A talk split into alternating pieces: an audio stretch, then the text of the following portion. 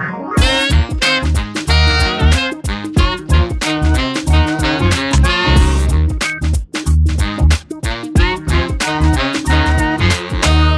boy. Would you like to introduce our mental state, Matthew Leaves? Hello and welcome to Two Gentlemen and a Lady Are Tired and Broken. We thought today we would have a special treat. This is the 100th episode of the Shut Up and Sit Down audio podcast. And after more than 99 absolutely flawless, impeccable, professional, dazzling, witty, smooth, entertaining episodes, we thought we'd give you a special treat something unprepared, raw, and possibly not that great.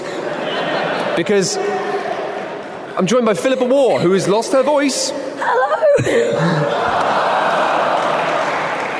um, Quintin Smith, who has lost his mind. Hello! And uh, me, who is question mark, question mark, question mark, unwell. Thank you very much, Matt Lees. Uh, if you're new to this, this is a podcast about board games and uh, fractures in the human spirit. I mean, frankly, if you're new to this, please just go and listen to like another episode first. It's not. A, this is not a great entry point. We should stress we're coming to you live from SHUX, the Shut Up and Sit Down convention in Vancouver, with a fabulous audience. Give yourselves a round of applause, everybody.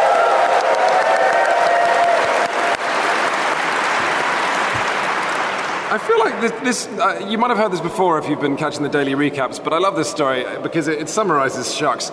Um, uh, during a panel uh, earlier this weekend, I was looking through the sort of uh, fine gauze curtains uh, that we have that separate us from some secret rooms. One of the rooms where uh, the convention management meets. And I looked over and saw 20 people stood around a table. And I thought, oh God, my heart skipped a beat. What could possibly involve 20 members of our, of our sort of volunteer and management team? And I finally, at the end of the panel, went backstage and I heard of the, all the people talking, we have to warp now. Turns out it was a mega game, which looks very similar to uh, the managerial uh, sort of structure of a company uh, having a breakdown. I mean, me- mega games are actually terrible for that. They're terrible for my blood pressure. I remember when we were doing the signings just over there. At one point, I saw somebody in a suit run over, looking extremely stressed out, to talk to a volunteer, and I was like, "What on earth is going on? like, is there a fire? Is there a legal team involved?" And it's like, "Yeah, it's just somebody pretending to be a person." Rather like us right now. Yeah, exactly. But actually, I had a lot of fun yesterday. I got to be a delegate in a mega game, and it was a mega game that was loosely based on uh, Dwarf Fortress, I believe. That yeah, yeah. Shout out to dwarves. Their, their energy levels are pretty low as well, which is making me feel better. Um, but They're largely underground. they're largely underground, so that's why it sounded muted to us because it was most of the yays were coming from about 100 feet down. But I got, I got to go in basically as a, a dignitary, and I got given um, a cane and an elaborate mask and pockets full of hard cash. Like they gave me a lot of money, and they basically said, "Look, you're here, you're grumpy. Just go around and like, if people impress you, give them money." So you were a grumpy dwarven visiting king? I wasn't a dwarf actually. I was I was a human, and I was afraid of snakes, and I was informed uh, that that I didn't like the dark, so they had to make it bright for me. so I immediately turned up and just complained that it was very dark. You know, I hope that they spent hours investing in light, and it just wasn't enough. Um, but it was lovely. It, it was a combination of people just coming up and doing goofy things, of being like, "Hello, hello," uh, and people asking me questions. There were kind of dwarf journalists asking me questions, and I would basically I had somebody who was my minder uh, who sort of took me around. And every time anyone came and asked me any kind of question, I just gave him some money and said, make this person go away.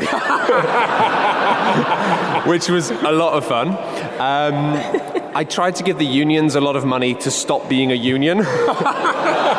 to be like, what are you complaining about? Have some money and go away. Um, and then it was very cute. I had people kind of frantically being like, please, please, you need to come over here and see this. And then going through like things that they clearly spent a lot of the game developing these aesthetic technologies. Like, we've got a purple flame that's really beautiful and does fireworky things. And I'm like, oh, cool, have some money. And they're like, and, then, and then having the jester coming and be like, it's a jester, it's a jester. And he reading off like cue cards. I've got this, I've got this, I've got a juggling act, we've got this. And like, clearly spent a lot of time preparing all of these things that he then read out loud. And he did all this and then looked up, and then the, the GM just went like, roll four dice. he rolled the four dice, and the, the man just turned to me straight on and said, It's incredibly impressive. and I'm just like, cool, yeah, have, have loads of money. But I think the highlight for me, and I really, I kind of want to publicly apologize for this, but the first thing I did pretty much when I walked in, in character, being this grumpy, magnanimous git, was, uh, and in my defense, I had a mask on, and I couldn't really, my visibility was not as great, but I, I stepped on someone's glasses. Like their actual glasses, and I broke their glasses. And I mean, in my defense, they were on the floor. but I did just walk in in character and immediately break someone's actual glasses. To be fair, they took it very well. And uh, also, to, be, to, to, give myself some credit, I didn't break character. uh, I did give them a tremendous amount of money to get themselves some new glasses, but it was fake dwarf money. so I'm really sorry about that, whoever that was. They took it remarkably well. Um, um, uh, the apology that I have to provide is during our signing, and I still can't believe I did this, but after you've been signing stuff for an hour and a half, uh, you know, trying to give as much energy as you can, you start to lose your mind. Um, and what happened? We had a, we had a dispenser of, of hand sanitizer. It's I'd forgotten about this. It's ominous when Matt laughs. Pip knew this as well. Um, I saw the aftermath. yeah, so someone came round to um, uh, to take photos, and then you know I dispensed them onto my hand because you need to do it every so often. Yeah. But it's, you don't know. There's no good time to do it during a signing because if you do it before someone or after someone, it's like it's you saying you're gross. Your hands are weird. Also, it's like it's like we're kind of partially doing it to look after other people because yeah, we are like you know we're like contagion Victim point zero. We're yeah, like, you know, the ground zero for that. Like, here we are, I've touched hundreds of hands. Why don't I touch your face with them? Um, you will not be touched on the face if you come to a Shut Up and Sit Down signing. Uh, however, um, then the person who came round uh, to, uh, to take a photo with us, I said, Do you want some hand sanitizer as well? And for reasons I still do not fully understand, I pumped it about 20 times. And I yeah. thought, because this yeah. is funny, because you know, alcohol gel, of course, evaporates when you apply it. Turns out, if you dispense enough slime into someone's hands, it doesn't evaporate from the heat of the hands. So he walked away with just absolutely filthy, dripping hands. It, also, imme- it immediately created a stain on his trousers, and I went, "Oh, that's great! You can tell people that was Quinn's." yeah, weird stains, dripping hands, uh, probably really cold as well. Because yeah. I guess the alcohol would cool. Yeah, like it was, it was, it was real weird.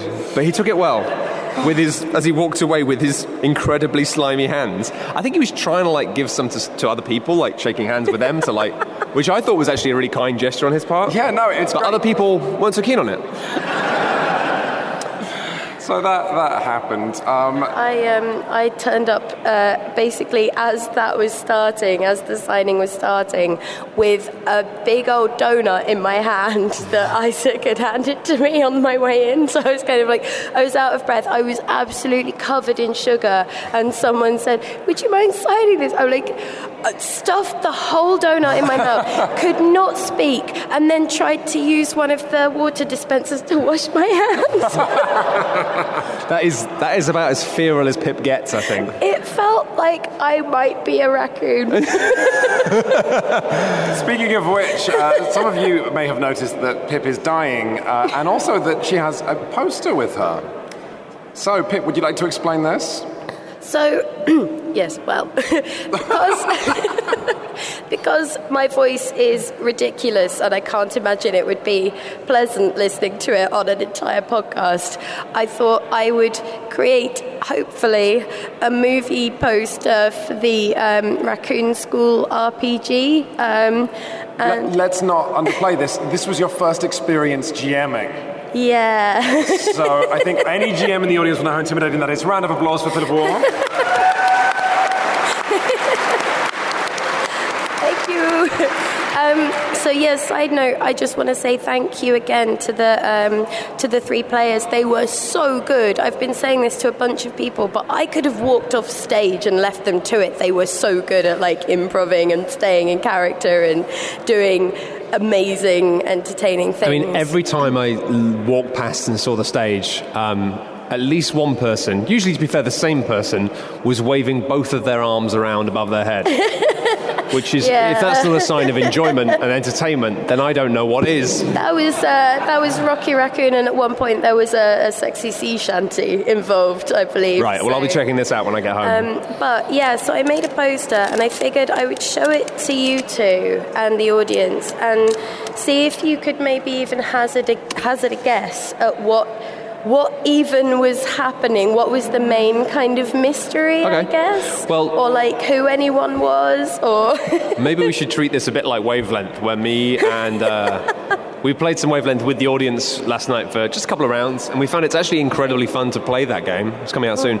Um, it confirmed again that that game is kind of amazing, but it's amazing when you play it with the with an audience. Of then getting everyone to make noise until they think that it hits the point where everyone's about right. We can't quite do that, but if me and Quinns have some theories about what it might be, we might be able to finesse it and get some sort of psychic understanding with the audience. To, Yeah. Oh no, but people might have seen it. Yeah. That's cheating. All right, you're not allowed to play if you've seen it. Okay? But no if cheats. you if you did come along to it, thank you so much because the audience, like, it was such a warm kind of atmosphere and supportive. And thank you so much if you came along and just sort of were lovely and good. Okay, let's see what we've got. okay. Okay, for the people listening to the podcast, wow, it's got colour. Whoa! Wow. That's better than I thought that was going to be. Okay. I forgot the pit Yeah. drawers.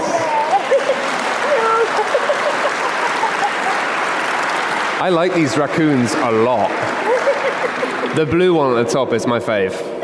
Okay, well, first off, there are some raccoons. They have some names. We've got Eleanor Rosie Pelt, uh, Rockwell Rocky Raccoon, uh, and Sari Ringtail. Oh, and Yip, uh, who is small and very blue. Which, okay, well, first off, this implies to me that during. So this was Bubblegumshoe, right? The sort of like. Uh, uh, is it fair to say, sort of like teen heist, sort of Hardy Boys? Uh, but you chose to do it with raccoons, which is obviously better. It was kind of um, the idea is teen, yeah, teen school detectives, kind of Nancy Drew, kind of Veronica Mars thing going Oh, on. Oh, nice, nice, nice. Okay. Yeah, and I figured the raccoons might know as much about the American school system as I do, so um, that was kind of my get out when people asked, "Is sophomore more or less than junior?" like, don't know. It's a great question. Well- moving on. My, my eyes immediately go to the blue raccoon. Yeah. I'm thinking, what happened there?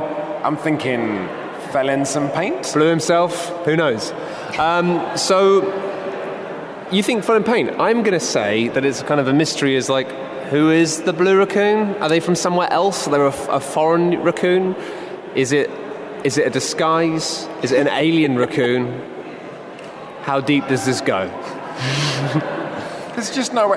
Well, I mean, do we do we want to leave it as a teaser? Do we want to say, hey, you can watch this video and find out about raccoons when the I guess we don't want to know exactly. I mean, would it be a spoiler to know what the general gist of the campaign is I'll campaign tell you what the setup was. So the setup is that Yip uh, turns up and is blue. Uh, Yip is Sari's sister. ah. Uh, they are two of sextuplets. Uh, this is uh, Rocky. Uh, Rocky is on the, uh, I believe, varsity teams of some kind. and this is a letter jacket. and um, Rocky uh, is besties with another one of the sextuplets who has, that's why Rocky is involved, has been sort of called in as a best friend uh, kind of thing. And Eleanor uh, Rosie Pelt is uh, on the yearbook committee, so she was taking photos of Rocky while uh, he was just post practice but still in his singlet. Um, and it- that's why she was there. She's a kind of high achieving kind of. Wait, so the type. raccoons actually went to school? Yeah. Yeah. This Well- is so unhygienic. It's a, it's a school for raccoons, I believe. oh, I assumed it was raccoons breaking into a school. That was what I thought at first, and then I thought, what if they have like just sort of spent enough time in trash cans while looking at the TV streaming through people's windows and gone, they're really into this school stuff. I guess we need one of those, and they've just sort of set up a kind of It all adds education up. It all adds up. I've been saying this for years. So, so the mystery was how did It was how. Yip get blue? It was, uh, yeah, why is, oh, why is Yip blue? And then the bonus mission was, can you also prevent Yip from being blue in time for yearbook photos tomorrow? That's stressful. That's stressful. very My much. arm is tired now. And if you'd like to find out more about that, there will be a video with a name that will exist on Yep, a yep, YouTube yep, channel. yep. Something blue is the name of the adventure. Something blue. I like So it. Give Shut Up and Sit Down Something Blue a search, and you will see just how easy, fun, and hairy role playing can be. Thank you very much, Pip. Thank you. Pip is now being excused from the rest of the podcast because she's effectively brought her doc- Bye. Her doctor's note just happened to be a gigantic picture of four raccoons. Um, it's also it's, it says an awful lot that earlier on actually I was talking to someone else and I was like, oh I don't know where Pip is, and they said, oh she's just I think she's just drawing some raccoons, and I just didn't question it. I was like, sure, okay, cool. Okay, well, next up on the Shut Up and Sit Down podcast, we're going to be talking about some board games. Ooh. Oh baby, baby. That's Is it. there no more? How was I supposed? To play such a lovely board game. There we go. Uh, okay, everybody, I played Obscurio. Obscurio, let me tell you, have you played Mysterium? There we go. Nice, nailed it. Do you want something that's like Mysterium, but way harder, weirder, and more pressured, and about wizards? I don't know. The audience was so like unconvinced. They're like, yeah, but No, they, no, they were, they were cool. What if I told you there was a traitor? What if I told you there was plastic acetate that you could put over things so it became red and you couldn't see color? Right, there's, there's a lot going on here. So this this crowd, anti-wizard, anti-hidden roll, pro-acetate. The me- pro acetate lobby is pretty big in Canada. Let me just make some notes on the rest of the show. Okay. So Obscurio, actually, to be fair, for a name that is sort of generic uh, and features a lot of these, you know, once again, uh, the, the French artists of the world have been commissioned to make an enormous deck of wild-looking art cards. Um, but for an abstract name, uh. I just feel like we're keeping France in business. We are. There's a bunch of French artists who are being commissioned to draw a hundred weird things in enormous detail, and I guess that keeps them in baguettes and cigarettes. so, uh, Obscurio is a game where everybody plays wizards in a haunted library that is like a maze. It's a bit Disney Fantasia. One person is not a ghost, but a book. Okay? And uh, at the start of a round, uh, they are shown a card in the style of Mysterium, which is the true card that the group needs to pick. Um, however, however, then what, what happens is you have a uh, you place the uh, you place two. Wait, yes, okay, go right. So, so, so Matt, calm down. Don't worry. What we've got, you have all the cards are circular. So very important. Imagine circles. Okay, you're imagining a circle. Yeah. So we've got one Artessa, which is a circle, which is the true door. Then you draw two more cards, which you put in your magical book that you are, and then you use two arrows, which actually, because magnets, clamp onto the art. So unlike Mysterium or Dixit, where you give cards out, in this, get ready, you can put a card out and then put a little magnetic arrow on it, pointing to a specific bit of the card. So you do this twice. You've got two arrows pointing to two. They're circles. Don't forget, they're circles. Two arrows pointing to two circles. Then uh, you, you, everybody closes their eyes and you show the traitor what I call, uh, I'm gonna, pardon my French, the bullshit book, okay? you unfold this massive screen, and in it, held in little plastic sleeves like Mysterium, are eight more cards. And the traitor opens their eyes and can point at which cards might be similar to the cards that you picked that are just going to confuse things. Then you take the cards that the traitor chose, add the true door, don't forget it's a circle, uh, and then you shuffle that, you add a few more, and basically all the players end up looking at six possible doors in this library going, how do I get out, which is the true exit, okay? Then you start a sand timer. Did I mention there's sand timers? And a traitor, and circles. Um, so the way it works then is all the players start going, oh, well, look, it, the arrow was pointing at a knight, so maybe knight, metal, could it be the door that's metal? Or is it going to be the crown, because crowns are made of metal? But of course, you've got a traitor going, I think it's this fish. Once players decide uh, they can go to a door and they place their token, but the longer you wait, the more times you have to flip the sand timer, the more traps there will be. Right. And this is where Obscurio comes as a name because the more traps, the longer you spend bickering over the door, um, you uh, get more traps. And the traps are things like the acetates. So one of the traps would be you've now got an acetate, so you can't see color of the clues the ghost is picking. Another would be you're going to obscure most of the image, hence obscurio. Another will be there's more cards. Uh, there's a there's a whole bag of traps. Um, and then everyone who guessed the exit wrong, you lose a token. But the funny thing about it, uh, and this is the last thing I'll say about Obscurio, uh, by Liber- by oh no, I don't have the publisher. Great, professional. Um, are you going to try and read my handwriting? Le, Letelier? L'Atelier. Let's go with that. Uh, so, um, in this game, it's a hidden role game, but where the because of mechanics that I won't get into, the traitor needs to be not that much of a traitor, Right. And they need to amp up the traititude towards the end of the game. And then this is my ah. favourite bit of theme. There comes a point where if you lose enough lives, finally there's a voting round, and players all decide who they think the traitor is. And if they get them, they and this is the words of the demoer, tie them up with rope and leave them behind. So, Cool. Magical Wizard Bondage Dixit Acetate Simulator 2019. That's Obscurio. It's available in the Asmodee area. Uh, I really quite liked it. Um, I'm gonna I'm gonna call it Dixit Avalon. there you go. Done. Uh, do you want to talk about Tumbling Dice? Tumbling dice. Well, I played this for about uh, five minutes today. Great. It's fabulous. I mean, like we, we've we've been getting into this dexterity games over the past year and trying all sorts of things. Uh, bit of crokinole, bit of crokinole for leads. Uh, I'm, I'm a big fan of Klask, but tumbling dice is just a game where you have to just take it in turns to flick dice down a board that gets is stepped and then has pegs at the bottom of different areas to stop the dice from falling off the edge, but then has these little kind of tiny islands at the edge which give you like the most points if you can get the dice to land on them. So it's kind of like Super Monkey Ball, if anyone remembers that classic from the GameCube, of like you're just wanting to get things to go down and then just stop right at the end of the tiny thing, and it gets smaller and smaller until it's like if you can get to land just there, then great. But then it's basically dexterity combined with luck because when it lands in an area, that area is a multiplier for the number on the dice, which means you might just like, oh. yeah, right. So you might land it on like the, the final little one of the islands, and it's like that's four times, but it's four times one, which means someone flicks the dice to the starting area, and it's like, yeah, that's six points, and I got more points than that, which is amazingly infuriating. Obviously, you then got the ball element of like your dice can get knocked off by your dice or other people's dice, and my favourite thing, which is horrible, is the first zone um, is whatever's on the dice times by minus one.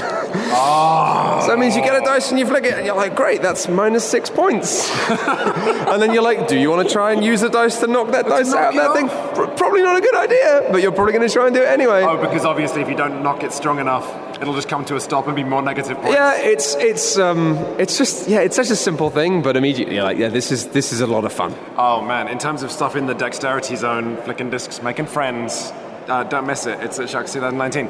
Uh, they have kickstarted, I didn't realize this, but if you've played um, a fantastic dexterity racing game, Pitch Car, where you flick cars around a track, they've just kickstarted an official Loop the Expansion. So the way this works is it's a piece of vinyl. I thought I hadn't seen this. Yeah, I thought I didn't know what this was. Um, uh, no, sorry, what you said made sense, and then I made it. I, I saw they had there's some loop to loops on the track today. Maybe they're not. Maybe they're bootleg loop de loops. no, no, no, no, they're the official ones. Official loop de loop. Um, but what was funny is they were saying the loop the loop is easy, but then what I saw last night that was so hard that when I went, uh, oh, I'll try this, about 18 people stopped to watch, I guess on the off chance that I would do it, and then that would be the best moment of my life. Um, the thing is, because it's vinyl, it doesn't have to be a loop. So what they were able to do is compress it, kind of like if you imagine like a, a long piece of quite firm rubber that you pushed in from either side, it forms a U. And that U is basically like a bridge, like an upward slope that then, of course, becomes a downward slope, like a bridge. Yeah. So if you compress the loop the loop, it becomes a bridge. Can you conceive of how hard it is to flick one of the pitch car cars up a piece of rubber so that it doesn't go catapulting into the ceiling, No. but then comes sliding down the other side? It's basically mini golf. If anyone's played that uh, fantastic board game, Possibly the most frustrating game invented. uh, mini golf, yeah. But no, it turns out they're still making pitch car expansions. It's still real good. and I did not make the shot. I tried it once, realized how hard it was, tried it again, and then just walked away. And there were like 18 Shut Up and Sit Down fans being like, wow, that's probably fair. That is completely, completely fair. Uh, let's read, should we talk a little bit about the, uh, the other RPG you played yesterday that I've been wanting to uh, hear about? Ah, yes. Because this is an any award winning RPG that I wanted to play yesterday and couldn't. Um, this Yeah, is. uh, Mothership. Mothership. Mm. Mothership. Yeah, which is like, which is by Sean of. Uh, to, uh, oh, my brain is going. Sean McCoy. Sean McCoy. I knew it was Sean Mook something. Um, of Sean McMothership. I want to say of Two Rooms and a Boom Tuesday Knight Games. I got it. go. I got the words. I found them. Words are expensive today. Um, Mothership is fascinating in the fact that it's like a, a sci-fi horror RPG. Obviously, we didn't get like the full experience of it because I played for the first time as part of a stage show where there was an element of it being entertaining, and also, even though it's not supposed to be funny, it's kind of impossible not to just. Is it not a horror game? It is, but it was still funny. But that's just because, well, you build a character, and the character creation is actually quite minor in a good way. It's you have a combination of things, and you go, okay, look, you know, we're gonna give you this equipment. You're this class, means you've got some of these things, and at the end, you you roll a d100 to be like, and you get some extra things. So you get like an extra little thing, and the thing kind of varied. Now, Pip was an android, and her item was a stuffed cat. Ooh, I like her- this. This is a bit data but sinister. Yes, so uh, that was in her effects that would be brought for this trip, and mine was uh, a an urn of a relative's ash with some relative's ashes. Okay. Okay, which You're right, obviously Matt. This is hilarious. yeah, which is like that. But the thing is, you know, we were people on a colony ship going to a new life, so that doesn't have to be like the fact. You know, well, the stuffed cat, I don't know. Um, and then a lovely thing is that because the character is very much like you got a name, you got a class, you got some very basic skills um, in terms of like vague things like biology. You can do that. Well done. Um, you then roll on a D100 to have like on your little like cryo suit suit a patch and um, basically, yeah, that, that would be kind of an idea of like to help you kind of come up with an idea of Who you are? yeah, what your skills are represented by who you are. So rather than having this like really firm view, I like the fact that it's just like, hey, you're a marine, or hey, you're a scientist, or hey, you're an android, or hey, you're one of the people from the union. You know, because it's like it does have that thing of being like the you know alien style world of like androids are obviously really useful but you've got to also have humans and then you they have a system on the ships where you have to have an android or a shepherd and the shepherds are humans who are kind of union run to keep an eye on things Okay. so it's got some really nice like world Nice world building. and you know you're on this ship you come out of cryosleep and there's different parts of the ship and you have like an ai style alexa computer that you can talk to and ask questions and Is check the the logs GM? Yeah the gm basically you can say but you have to you know go through a system of being like andy it's called andy and like andy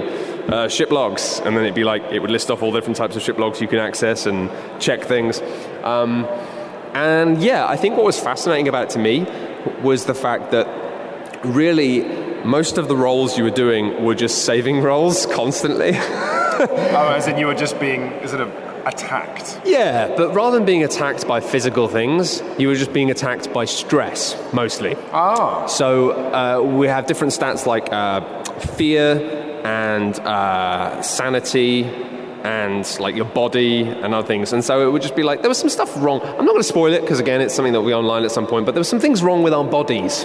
Uh, throughout the thing, there were some things going on that were a little bit disconcerting, and it meant So sorry, just to clarify, is the the pitch for the game you all wake up out of cryo sleep and something is wrong? Uh, yes, and this was the adventure we were playing anyway. But I think it's like it's a system for just like weird sci-fi adventures. But that's what happened to us. Yeah, we came out of cryosleep early, and things weren't quite right, and there were pirates attacking the ship at the same time. So it was sort of a it was a, it was a pretty stressful situation. But what was lovely was because it was a pretty stressful situation. Every time any of our characters learned anything that was stressful, we had to roll fear checks. And we had to roll like, and basically it just meant we were constantly rolling things that we were failing, and that was making our stress go up. And stress was basically just this this economy that we all had that just kept getting higher and higher and higher. And even if you succeeded a stress check, it just meant you took half the current stress level. so it's like the stress level kept going up, and the audience was in control of the stress level, which was kind of funny. Um, but it meant, you know, it's like my ability to not be afraid as a scientist. I had a, a, a fear like saving thing of 25, which meant I had to roll a d100 and get below 25. And that'd be like, hey, well done. You just got uh, you know, two stress instead of three, like because it rounds up, and you're like, ah. Um, but then you get to a point where you will be asked to make a stress check, and then when you make a stress check, you then have to do you have to do the opposite. You have to roll above your current stress. Oh, okay. And then if you don't, then you add what you rolled to your current stress, and there is a chart in the notes which then tells you what happens. You basically panic, and something, you know, I, I think I became a coward. So it kind of has a flavor of torchbearer there in terms of it being like, you know, oh, now you're you're a coward. Over the course of the adventure, people start relatively fresh and then just crumble at the edges. Exactly, but it's the stress can be different types of things. It could be like your body, you know, you still have like hit points, you still have health, you can still be hurt, but it's more just like, you know, you see something that, that is very weird and now it's like roll sanity and it's like how good are you at keeping your head? But it has some lovely thematic stuff and the fact that like if you are a marine and you're with other marines, then your rolls get better. Uh, like when you're together. Um, at the same time, I was a scientist, which meant I was like a, a paragon of logic and things. I mean, I was very good at, at rolling when it came to sanity checks. I'd be like, no, no, no, no, no, this isn't, you know. But if I failed, um, then it meant everyone else got more stressed because it's, the, it's the idea of if the scientist is like, this doesn't make sense, then everyone's like, oh. And it was kind of all like that. Everyone had this thing of like, oh, I think it was the same where the android, if the android didn't seem to be reacting in a logical way. it was actually, it was the reverse. It was like if the android kept succeeding and not failing fear checks, if like the humans were afraid of something but the android just wasn't reacting to it, that actually made everyone feel uncomfortable. Oh, nice. But the touch which made it interesting uh, for a live show, particularly, was the fact that a lot of it comes down to individual information. And obviously, it can kind of be frustrating if you're playing an RPG and you have to keep breaking off the rooms and being like, all right, now I'm going to go and talk to these people about this. But what was cool about this was A, you had your own information. but B, you also you didn't always want to share it, and not because it's that like horrible thing of being like, I'm going to steal all the gold at the end of the dungeon. Um, but because you get told something really stressful, or you'd find out something that was worrying, and then you'd have to roll these dice and it would be bad for you. And then in this game, everyone had headphones on. When everyone then took their headphones off and you were all back in the room. Had, had headphones on? Yeah, Alan did an incredible job of like, you know, making it a live show thing. Everyone had their own little coloured dice trays and matching coloured headphones. Uh, so you could have, we listened to like thematic music that would mean we couldn't hear the conversations. Um, but it meant that then everyone took it off again. You didn't want to be like, hey guys, uh, so this is happening. Because then it'd be like, oh, well, everyone has to roll for fear now. Wow. So it became this thing of like, you, you didn't want to withhold information from people, um, but at the same time, you didn't want to get stressed and it would be a thing like when we were playing it you'd say well what about this and like even just having conversations of being like well what if this is happening alan would just lean over and go oh that would be kind of stressful wouldn't it? How about everybody rolls some? And you're just like oh. So you're trying to kind of keep your cool as players but also in the context of things and it meant that like um, it was fascinating to me because at the end of the session I was a bit worried about it as a live show because I thought you know what? Like a lot of weird stuff happened but I didn't feel like I had any sense of anything. And i was like oh dear. That's like a really disappointing thing to have watched. Turned out no actually like there was enough information. It's just none of us had any of it. Like as players it was kind of like what was going on. But when we talked about it afterwards it was like oh okay. Like there was there were more clues about what was going on. Like people could piece together from an audience perspective i think from what i gathered. Um, but he said that obviously when he's playing that off stage, you would do it like if you written an adventure, you would kind of have some beats that you know that each of the characters is going to have, and he'd have it in like a text document, so he could just like copy and paste it into like Facebook Messenger or whatever, and just ping people's phones to be like. And he said that's kind of fun because it means people just start picking up their dice and rolling, and people are like, "What are you rolling for?" and they'd be like, "Stress." And they'd like, "What are you stressed about?" Nothing. um, so I just really like that. That it was like it was about trying to communicate with one another. And I had at one point I thought something weird and maybe bad was happening, and I wasn't trying to like deflect responsibility. I wanted to just try and do something that I could do to help. But I knew I probably couldn't help with that, so I kind of encouraged the Marine to just go over there. But I didn't tell them what was happening. This is what I love the sound of. I love the sound of you know players finding stuff out and then just not talking about it, like what- you know, like you might do if something's truly horrific in your actual life. Of, Yeah. we're not going to talk about this. Yeah, yeah, yeah, yeah. So it was this thing of being like, okay, well, look, look, I need some things. If you go over to this place and give them directions, you should be able to find the things I need. And then, like, I knew that there was nothing I needed there, and I knew that there might be something horrific going on. But also, they're they're a marine. They've got guns and stuff. I was a scientist. What was I going to do? They were not happy when we met up again. and it was quite funny sitting with headphones on, looking over and watching just someone just going. and me being like, I didn't. Matt is uh, looking frantic and waving. yeah, like really angry and frantic, and, and me just being like, I'm sorry, I didn't want to stress you all out by telling you what was happening. Uh, so I think that's a really interesting dynamic, and I, I certainly felt like, in a way, as I said, like I, I, I personally ended the session like a little bit like frustrated, but that was purely because like I just really got into it, and I wanted to like I wanted to know what was going on. I wanted to flesh out the story and find out. It was a, it was kind of a very cliched setting in many ways, you know, but it was thematically like so tight and so fun. That, yeah, really cool system. Definitely worth checking out. Oh, that's fantastic. That's, That's- Mothership. yeah, Mothership. Available, I believe, from all good PDF mongers online. Uh, in terms of people not knowing what's going on, I'll spend just two minutes mentioning a game of Blood on the Clocktower I played. Uh, because, hey, Blood on the Clocktower is in SHUX at Forks, in, i at SHUX in Force, not in a fork. God, what's happening with my mind? Uh, hopefully now some of you have had the chance to play it. Uh, woo! Um, little, little polite smattering of applause for the big uh, Blood on the Clocktower team. However, what of course it is very important to know is that even if you've played Blood on the Clocktower at SHUX, you will have played, of course, the starter set.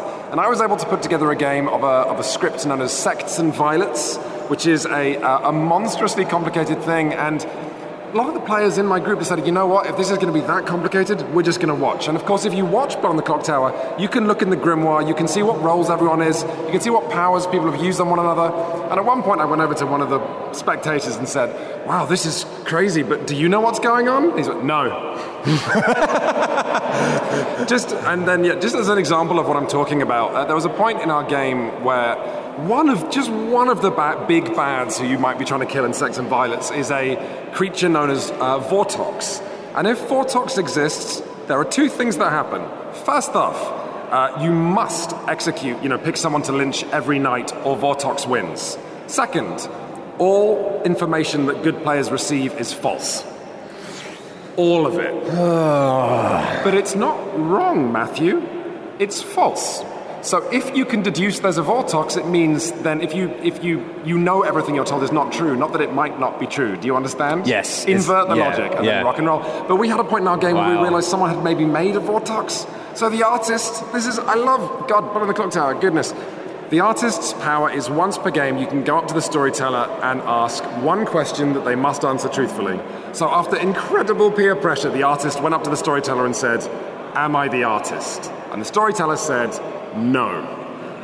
And then they went, Right, we've got a Vortox, everyone needs to invert everything we know, and then yeah. So uh, just that was just wanted to give people a heads up. If That's you- cool. If you've played some Blood on the Clocktower, then uh, even if you've played it here, look forward to uh, receiving the Kickstarter copies because the rabbit hole goes a lot deeper. Yeah, I've talked to a lot of people this weekend who've, who've basically, you know, uh, either people who, who've seen a review or checked out the Kickstarter or backed the Kickstarter who weren't 100% sure. And but a lot of people, I mean, it's definitely one of those games that some people play it and go, this is cool, but it's not for me. But Yeah. a lot of people have definitely uh, really got a sense for it themselves and been like, oh, yeah, this is, this is pretty special. My favorite thing is, uh, I think somebody was saying they've been testing a wizard roll. Oh yes, yes. And uh, the wizard role basically is allowed, uh, they're granted a wish within the game, and they can tell the storyteller they can wish for anything they want, but it will then mean that something as good as it is that they get, whatever happens, something equally bad will then happen in exchange. So it's like they, the storyteller has to work out, like, sure, you know, I'll kill the imp, but there'll be another imp.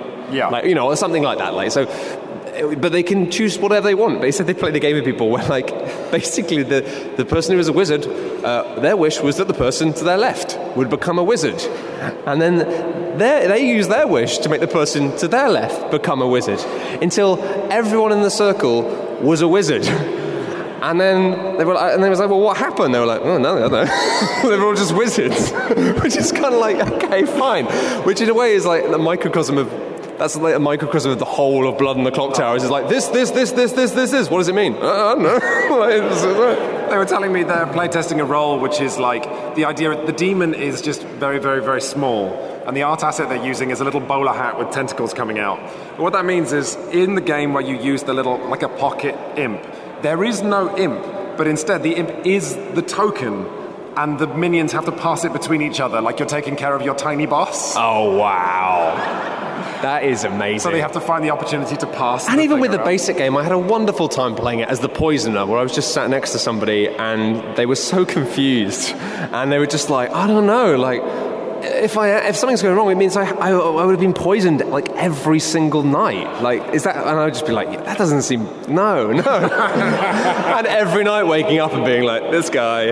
But it was great because I knew he was good, and I knew he was convinced I was good because of the information he got every night, saying that both of his neighbours were good people. And I'm like, I'm not a good person, but I felt it was amazing. I just gaslit the guy for an hour. say, but if you- it was terrible. It's but like this is the actual etymology of the word gaslighting. Is like poisoning someone. Yeah. Anyway, uh, moving on to perhaps uh, the I'm going to call this the tentpole game of the podcast. Matt and I have been playing a lot of Vast: The Mysterious Manor. Hmm. Now, some of you may have played Vast: The Crystal Caverns, which is a. Uh, Hugely asymmetric game by Patrick Leder of Leder Games. Leder Games would, of course, go on to publish Root, but uh, Vast the Crystal Caverns is a game where someone plays a knight who's in the caverns to kill a dragon. The dragon wants to escape the caverns. There's goblins in the caverns played by another player. One player just plays the cavern, um, and mostly their game is putting down fungus.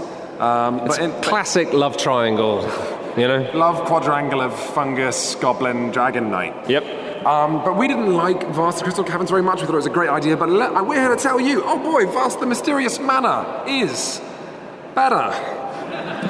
Um, we here's the thing. As much as we are tremendously catty on this podcast, I will say we've been having a great time with Miss. Well, we have been playing it multiple times We had a nice time with it. which is not something we were able to say about Crystal Caverns. So, Vast the Mysterious Manor is a game where uh, one person plays a house, potentially.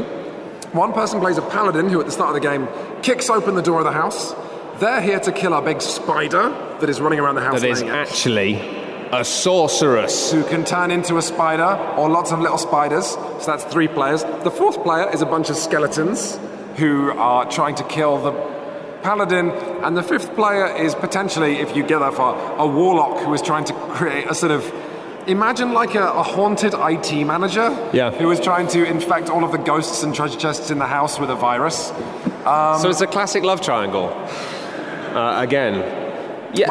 I was just going to say, my favourite thing though, and it's a mechanic that isn't in Crystal Caverns, and that fits the mysterious manor theme so well. If you're wondering, why is this a haunted house? The person playing the house, um, their game, because it's all tiles that get laid out randomly as you explore the house, corridors and crypts and all this other stuff, um, they have the ability to, on their turn, rotate tiles and swap them. Which means you get this fabulous. What's the haunted house in Disney uh, Disney World called? The, is it just the haunted house?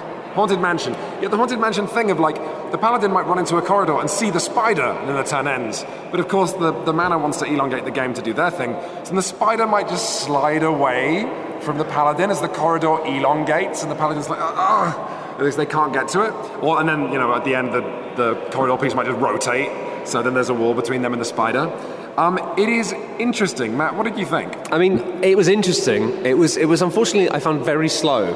And um, it was a shame because it was, it was fun and it was chunky. And I love the miniatures. The skeleton team were brilliant. A lot of fun navigating them around the dark. And I really wanted it to be something kind of a bit lighter and faster and looser because it does kind of have a little bit of a kind of gotcha cosmic encounter element to it. Like a lot of what I was doing when I was playing the skeleton, which I had fun with, was um, to be collecting all this equipment. But then you collect these equipment cards, but you can only use them if you currently have those skeletons out, and it takes a while to get all your skeletons out. And then when you use these abilities, you can often just have a turn where you go boom, boom, boom, boom, and play all these cards and do all this mad stuff.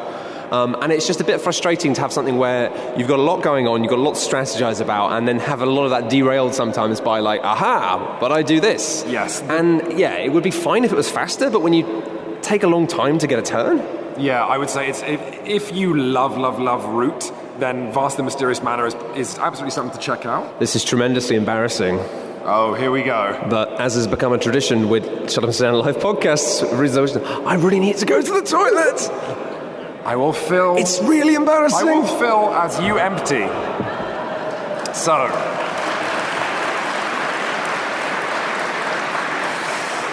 Uh, yeah, to just get a little mechanical for a second, Root at least has uh, factions that work roughly the same way for the whole game. Oh, I've just remembered how self conscious I've become when I'm on stage. Uh, by myself. Um, but yes, uh, Vast and Mysterious Manor has a lot of cards. Think of it like if you're playing, you know, uh, I don't know, Talisman or something, where if you're the Paladin, you get loads of cards.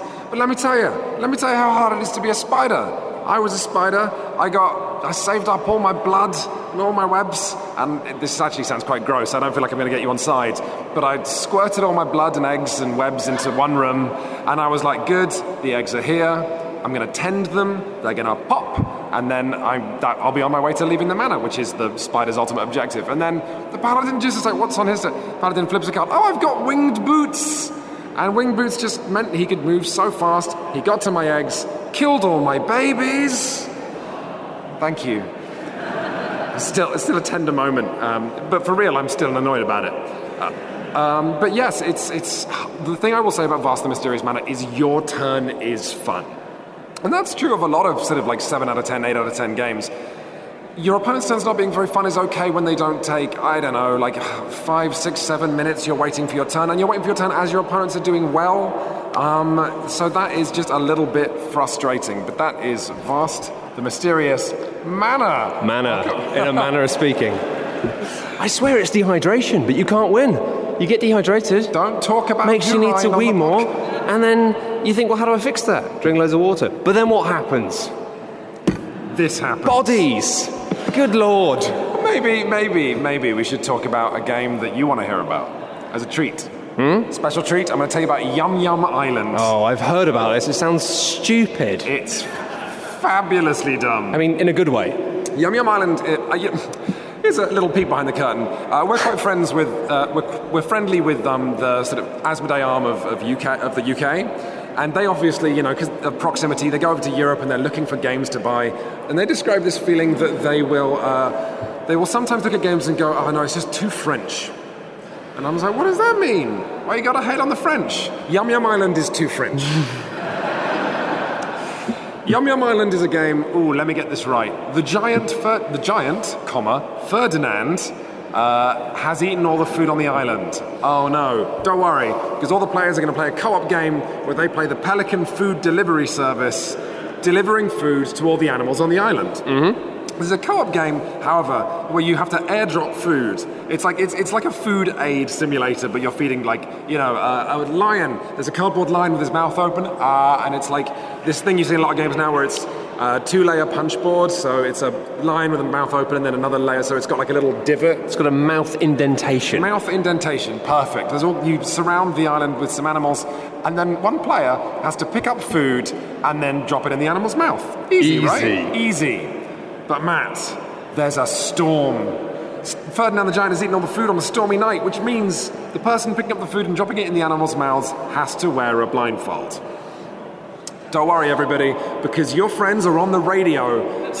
and so the whole thing, it, when you can pick up the food blindfolded, so you're like, is it meat or vegetables? I need some, we're going to feed the lion, I need meat. I'm closing my eyes for the people uh, listening to this podcast. I'm, I'm, I'm doing method. Mm-hmm. And then if you, once you've picked up the food, if you touch anything on the table, you crash. And the food is lost, and Ferdinand gets all the food. Which means you sort of essentially it is a remote control sort of you know those crane games. Yeah, the things that you never win. Yeah. Well, now you can do that at home. I mean, but you get to be the crane and you get to drop the things into the mouths. Yes, exactly. Your friends are saying, okay, left, left, left, up, up, up, up, up, right, right, You right. could, I feel like if you had more people, you could play this at home with grapes and people lying Oh on their gosh. backs. And that would be pretty funny, wouldn't it? Yeah, it would. Um, but then there's all kinds of slightly disturbing stuff. Yeah, and I mean, on that topic, I have actually had some exposure to Yum Yum Island uh, when I was filming some stupid videos at the convention yesterday and pretending to be a worm uh, in a green suit carrier that I'd cut a hole in the bottom of. Um, and yeah, I was what I was trying to do was to pretend to be a worm and like leaning over to try and eat the. I didn't know they were bits of food actually. It was thematically very appropriate, but to eat the pieces, I was trying to put them in my mouth. Um, but then obviously there was somebody who was from the Boards of Life podcast who was playing the game at the press day and was wearing a blindfold.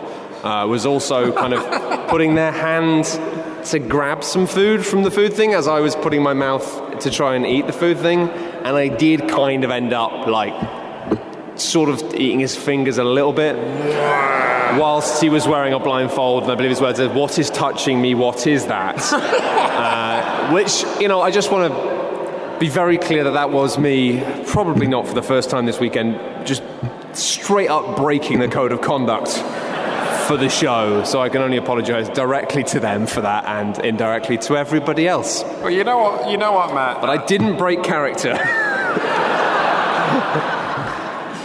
Um, the game is actually, uh, you know what, just as gross. Um, and so when we get into uh, this is the French. It's not just animals with their mouths open, and you can see in their mouth and their tongue and their teeth, and it's just a bit nasty because all the art assets are viewed from above. There's like a kangaroo with its mouth open, but it's also stretching its pouch open so you can drop food into its baby's pouch as well. I don't like it. I don't like it. Some of the animals have special powers, so when you feed the lion, the lion bites Ferdinand, the giant, who is the timer in the game who eats all the food you drop. And the reward for that is you can lift up Ferdinand an inch and drop him, and any food that comes out as the lion bites him uh, is removed from the timer, which means you're biting a man so hard he regurgitates. Yeah, no, I, am not sort of that thematically. That reminds me, actually, a game we don't need to go into a huge amount of detail on, but I was playing before we came uh, Nickelodeon Splat Attack. Oh, yeah. The food fight game uh, by Jonathan Ying. It's not Jonathan Ying's best work, I'll be completely honest, and I think he'd, he'd be fine with that. But it's basically a game where you pick a team of Nickelodeon TV show things, such as the Rugrats or the SpongeBob and his square friends. The SpongeBob. The SpongeBob. No, so there is great things. SpongeBob, SquarePants and his buddies, Rugrats, Invader Zim, and the Teenage Mutant Ninja Turtles. No, that's a, that's an add-on. There's, a, there's a lot of online beef about the the additional. it's one of those. If you go on Board Game Geek and read the threads about like some of the Kickstarter um, stretch goal additional teams, there's just you get some incredible sentences coming out being like the, the, the Teenage Mutant Ninja Turtles are incredibly overpowered, and it's like well, you know they are they are fighting the Rugrats. Um, so I think there's some some fairness there. Oh, it's Hey Arnold as well, is oh, in, the, cool. in the base game. Yeah, which is cool, right? So it's quite fun, and it's a game of basically moving around a board very gently, throwing food at other things, which are cards, and then when you then take a shape out of a bag, and they're paper bags. It's not a great choice. Paper bags? Yeah, they're paper bags. It's fun because they're like lunch bags. They're like, you know, Americans oh. where you have your little packed lunch in a paper bag, but at the same time, it's, it's a board game component it's just paper. It's a thin paper bag. Not ideal.